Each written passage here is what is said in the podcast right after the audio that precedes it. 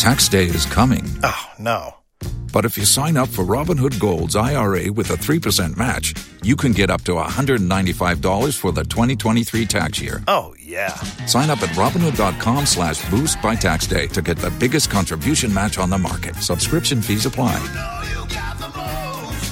Investing involves risk. 3% match requires gold for one year from first match. Must keep IRA for five years. Robinhood Financial LLC member SIPC.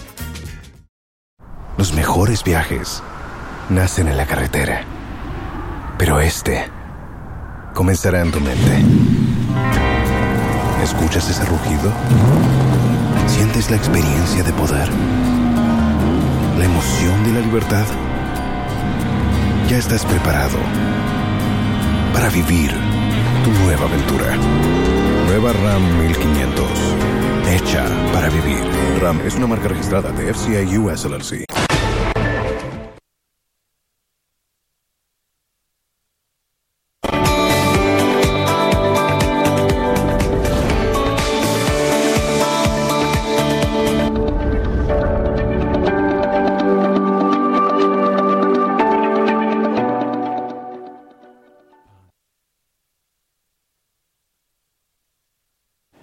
Welcome to the marketplace. Coming up, concerned ex-employees of GN Savings and Loans appeal to Finance Minister and Bank of Ghana Governor to reinstate the license of GN uh, Savings and Loans to restore lost jobs. Life after the revocation of GN license has been terrible nightmare for majority of the employees. Most ex-staff have remained jobless as a result of the limited job opportunities in the country. Also coming up, Ghana's savings from oil exports since commercial production declines marginally to $1 billion. And fuel prices go up at the pumps as petrol is now selling at 13 cedis 50 pesewas, while diesel goes for 13 cedis 90 pesewas. Thanks for joining us, everyone. Details coming up.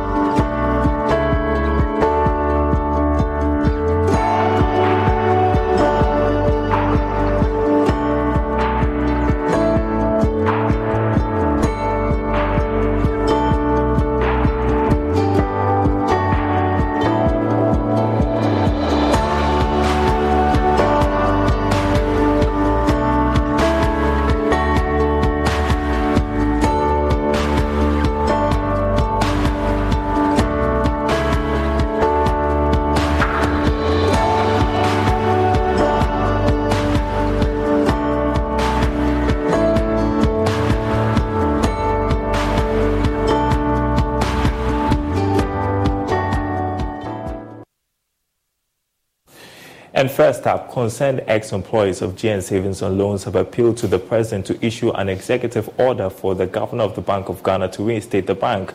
Though the bank was reclassified from a commercial bank to a savings and loans company with threats of insolvency, this was not enough to save the institution, which had close to 5,000 direct and indirect employees, over 1.3 million customers, and 300 branches across the country at the time. Now, speaking at a press conference to commemorate four years of the revocation of the license of the Exwell Bank, convener of the group, Kofi Fosu, said uh, the move will ensure or will restore lost jobs and strengthen the informal economy. Life after the revocation of GN license has been terrible nightmare for majority of the employees. Most ex-staff have remained jobless as a result of the limited job opportunities in the country, as well as the stigmatization associated with the revocation of licenses, such that former or ex employees apply for jobs and they will look at them with skepticism and say, sorry, we can't employ you. But you may know that at the onset and to the level that we got to, these were the same staff that propelled the bank to the level that the bank got to. Now they become outcasts. One other important concern has to do with our pension benefits. The revocation of the license has had an adverse effect on our pensions. Majority of the ex-employees are unable to make contributions towards their pensions for the last four years since revocation. We recognize that the bank was faced with some liquidity challenges at certain point as a result of delays on the part of borrowers to settle their loan obligations on time. But a substantial portion of this credit default were due to the government's inability to honor its obligation to most of our customers who have executed jobs for some state institutions. And I'm referring to contractors and suppliers of services to state institutions. We believe that the regulator, which is the Bank of Ghana, could have resorted to a more progressive and human centric approach to remedy the situation and the difficulties at the time, rather than the iron fisted method adopted to revoke the license of the bank. This is very sad. We therefore passionately appeal to the President of the Republic to intervene by using his executive powers to urge the governor of Bank of Ghana to restore the operating license of GN Savings. And so those uh, are some ex-employees of GN Savings Loans addressing the press commemorate four years uh, since the license of uh, Savings and Loans Company was revoked. Now, Ghana's savings from crude oil exports since it started producing oil in commercial quantities has declined marginally. The Ghana Petroleum Fund's report showed that it dropped to $1 billion ending June this year. Here's George Jaffe with more.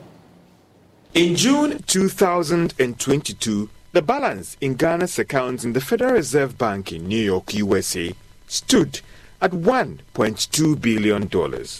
However, fast forward to June 2023, and this amount reduced to $1 billion. A careful look at the account shows that an amount of $83 million was withdrawn on this account ending June this year. However, we don't have fine details of the accounts to establish the exact date the withdrawal was done. Ghana savings from oil exports and production has been put into the Ghana Stabilization Fund and the Ghana Heritage Fund. The country's laws requires that part of these earnings should be put in the Ghana Stabilization Fund so that government can fall on in times of crisis to finance the budget. On the other hand, the Ghana Heritage Fund is meant for future generations so they can benefit from Ghana's oil fund. The Ghana Stabilization Fund currently has $134 million in it, whilst the Ghana Heritage Fund has $962 million. This brings the total amount in these two accounts to $1 billion. Again, a careful look at the accounts have raised questions about the returns on them. This is because the laws that guide the petroleum funds actually restricts areas that it can be invested.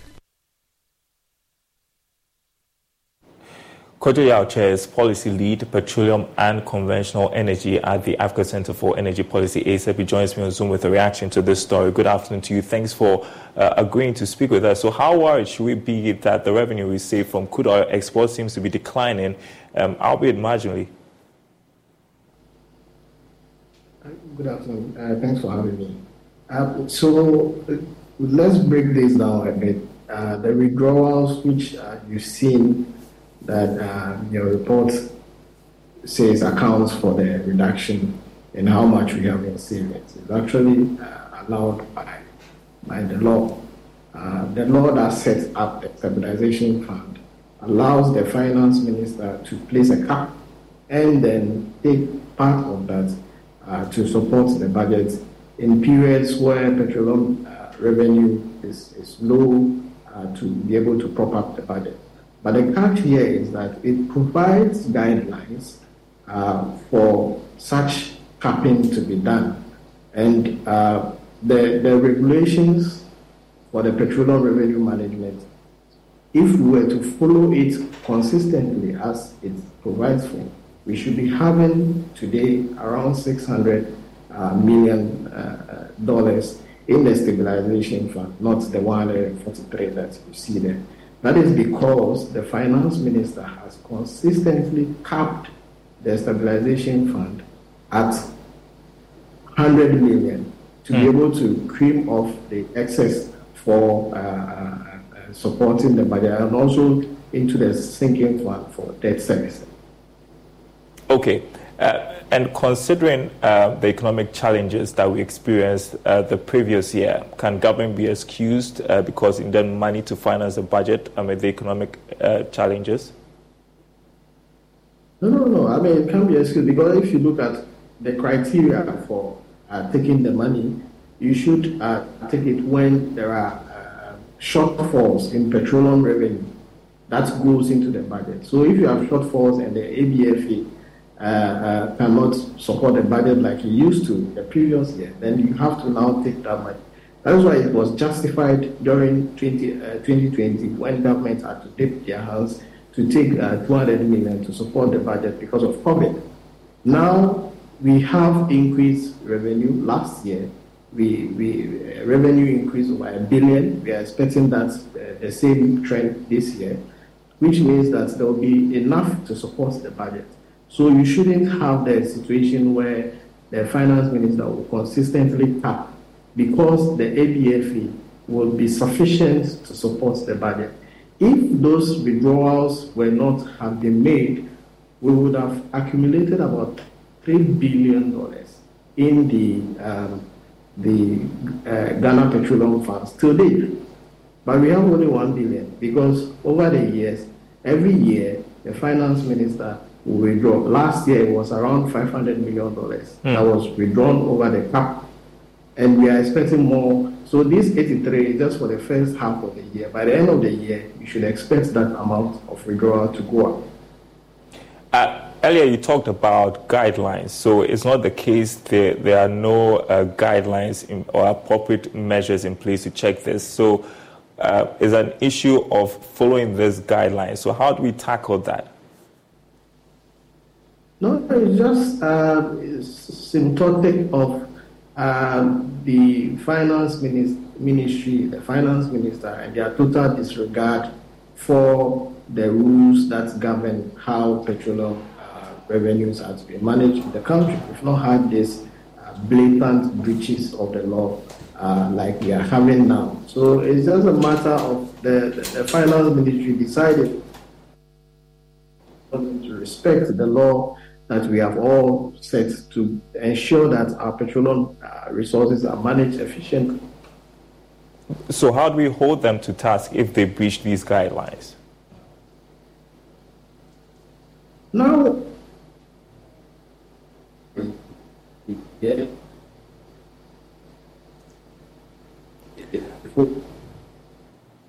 Okay, we're, we're trying to um, reconnect with a Kojo Yaotse, uh, policy lead petroleum at ACEP, uh, having a little challenge with his connection there. But while we do that, uh, some news from the fuel price hikes that we have been reporting over the past a couple of days, some oil marketing companies have started increasing prices of petroleum products at the pumps. Total Energies has increased the price of petrol to 13 cedis 50 pesewas from 12 cedis 45 pesewas at the beginning of this month.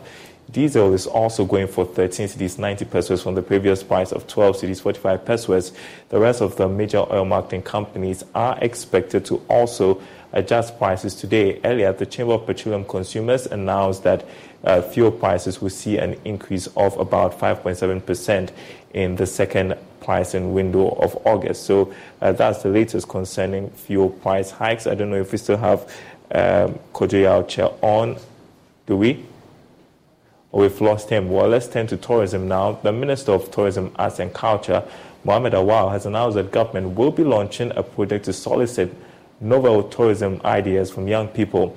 During his address at an editors' forum held in Accra, he said the initiative is aimed at getting the youth more interested in tourism and engaging them to come up with innovative business models for the sector. He said the government was going to launch a 100 million cedi tourism enterprise project next year. Let's discuss this further with uh, Emmanuel Frimpong, who is president of the Africa Tourism Research Network. Good afternoon to you. So, uh, what do you make of this 100 million cedi tourism enterprise uh, targeted at the youth? Well, um, good afternoon, Daryl, and uh, good afternoon to your cherished viewers. Um, I think it's a welcoming news for the industry because uh, if you look at uh, young people in the sector, gradually a lot of them are getting interested um, in the tourism and hospitality uh, sector. Actually, even yesterday, I was having a conversation with the Ghana Association of Tourism and Hospitality Students, their president. And where for the past few weeks, we've been looking at uh, tourism, entrepreneurship, and digital hub on, on the uh, various campuses. So it's a welcoming idea. We welcome it. Um, I think there are uh, equally more questions that we also need to ask because uh, we've heard some of these uh, promises before. So we are just looking forward to getting more detailed information about how and when and where so, yeah. Yeah, well, the concern with such initiatives is if the money to reach the right people, as you have witnessed in the past, what due diligence must go into it? Escuchas ese rugido. Sientes la experiencia de poder, la emoción de la libertad. Ya estás preparado para vivir tu nueva aventura. Nueva Ram 1500, hecha para vivir. Ram es una marca registrada de FCA US LLC. I think what, what the ministry needs to do is to work with industry players, the private sector, because um, some of them have structures that can help uh, these uh, tourism entrepreneurs. Because tourism is such that you need to have some level of experience. You don't just get up and set up uh, a tourism enterprise. So they need to work closely with um, private sector, and for those who are in schools, they need to also pick certain uh, group of them and then nurture them, have entrepreneurship hubs so that they are trained and they are given resources to actually have their businesses run very well. So it's not a matter of just having money, 100 million, and then we call for people to bring ideas. There is a lot more to it than just that. So um, the ministry needs to actually sit down with the uh, private sector and design a program and a process for this to be done well. Well, um, also at that forum was talk about the Destination Ghana project, the four-year project aimed at attracting 2 million uh, international arrivals into the country and 2 million domestic tourists uh, as well. Um, are you satisfied with how this project is going so far? Not at all. Not at all. Because there's a lot more. You, you, you see, you can't just say you want to attract people and then the people will come of course, naturally, Ghana is a place that people have interest in, in, in coming. But unfortunately, most of them, when they come, they get uh, dissatisfied with a lot of things, and it has to do with service. The service quality has been poor, and we keep talking about it, and nothing is being done. So if we don't, we don't do something about the service quality, Yes, the 2 million is not much. To be honest with you, we can do far more than 2 million. But if we don't do something about the service quality in the tourism and hospitality industry, we will keep talking about the numbers and we will not achieve it. Also, we're hearing uh, that for the first half of this year, Ghana has attained the number of 500,000 tourist arrivals as uh, 41% of what uh, of the 1.2 million target we expect this year.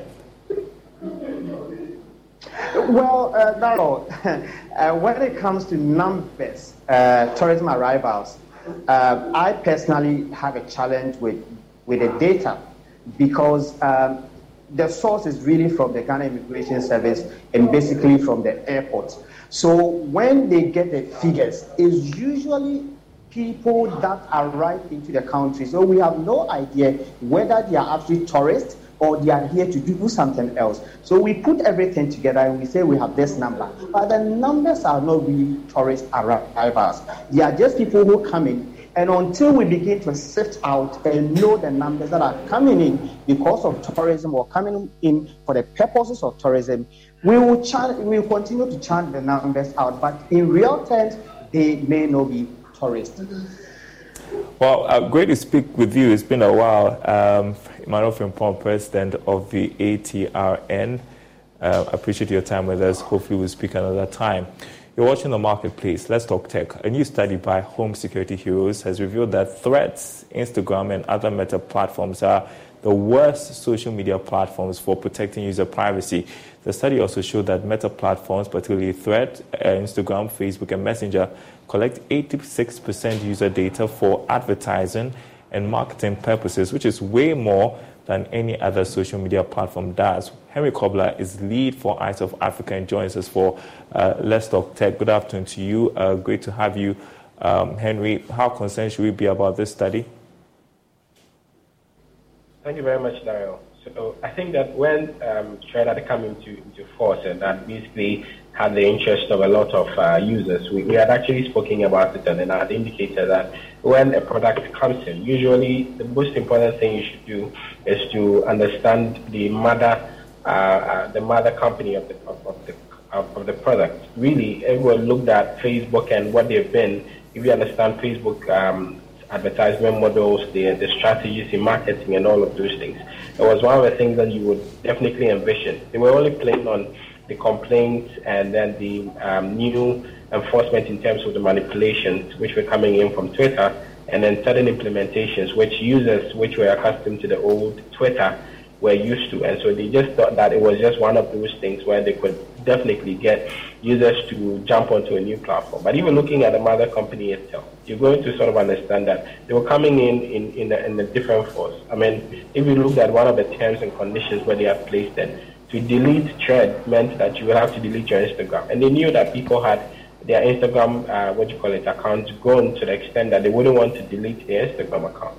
And so it was sort of a mind game that they were playing to sort of fit into the market and make sure that they sort of have a competitive product, which was going to be there. Now, to what we should be concerned about, we should be majorly concerned about because, I mean, on now on your phones, definitely every application is not even doing a standalone monitoring. There are quite a number of monitoring purposes which is going on uh, on even different applications, which is sort of informing the main application that is monitoring you on the kind of information you're putting out there, the kind of interest you have, the kind of um, site you're visiting, and all of those things. And so we should sort of be very much concerned. And I'm, I'm looking at how our data protection laws definitely could also now look into some of these applications directly and be pushing up laws. I have seen the GRA basically putting um, taxations on some of these platforms, and they're working. And so I see that there's some level of influence, especially from African countries, that can be on some of these applications. And I feel that it should be the same thing when it comes out to data protection. Well, so this week the Data Protection Commission has been carrying out an exercise to clamp down on institutions not complying with the country's data laws. Uh, just wondering, though, how compliant is our, our, our tech firms here in Ghana, do you think? So I think that um, we could have a lot of improvements. Um, data protection has sort of been in the place where they they sort of looking at how they can get people to be compliant. But I've not seen a real um, on the ground um, implementation. I've seen trainings and all of those things happening. But as to tapping into systems to relatively see that, I mean, clients or companies or startups are actually compliant, I have not really seen that. It's sort of just renewal of licensing and all of those. At this stage, I'm just looking at how can we get into making sure that these companies are being compliant? Um, we have test systems that can understand the models of how they're using some of the information and all of that. I think that for now, they're sort of majorly relying on information or, or complaints from users and from clients of, of people um, which is now giving them some, some, level of information to process.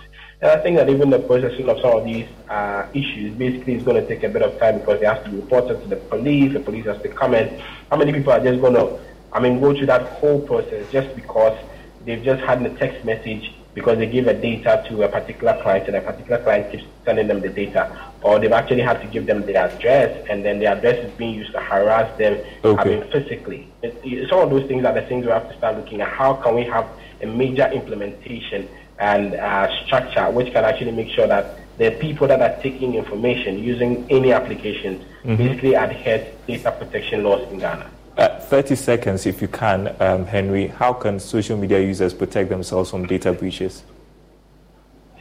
Majorly, I mean, very first of all, when you're basically jumping on any social media application, first thing, read the terms and conditions. And the thing that a lot of people don't do, but these are inherent points where uh, you're having a lot of information coming in. The second thing is that you should yourself be very sure that the information you're giving to any application is not too detailed. I mean, some information that we give out, some applications are not really needed. It's not that important, but we sort of put in a lot. And again, you should also remember that now there's AI, there's machine learning, and all of those things.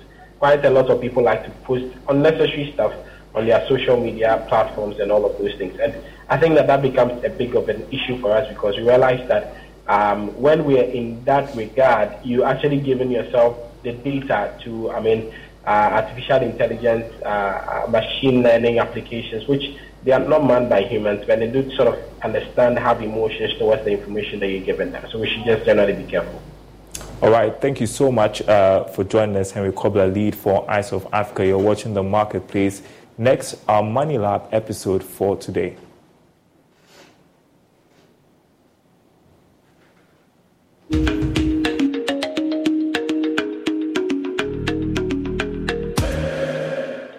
Hello, welcome to Money Lab. My name is Kofi Polly, Chief Operations Officer of People's Pension Trusts. We are continuing our tidbits on pension on Money Lab. In our last episode, we looked at how pension works. Today, we are going to look at the two basic types of pensions. One is what we call the defined benefit scheme. With the defined benefit scheme, there is a formula to calculate pensions for members the key parameters in the formula are the frequency of your contribution. That if it's monthly, how many months are you contributing per month? Then we also look at your salary, the salary that's contributed. These are the two parameters we use in calculating your pension in terms of old age retirement. The other one is what we call the defined contribution scheme. With the defined contribution scheme, we are not interested in your frequency of payment of contributions. What we are interested is how much have you contributed and interest that has accrued on it. And at the end of the day, when you're going on retirement, it is paid out to you. Thank you once again for being with us on Money Lab. Hope to see you in our next episode.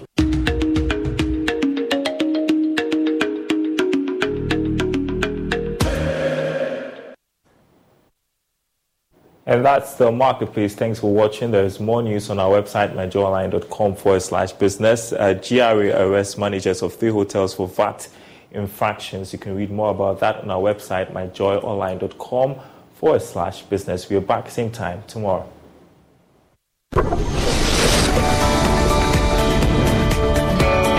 Escuchas ese rugido.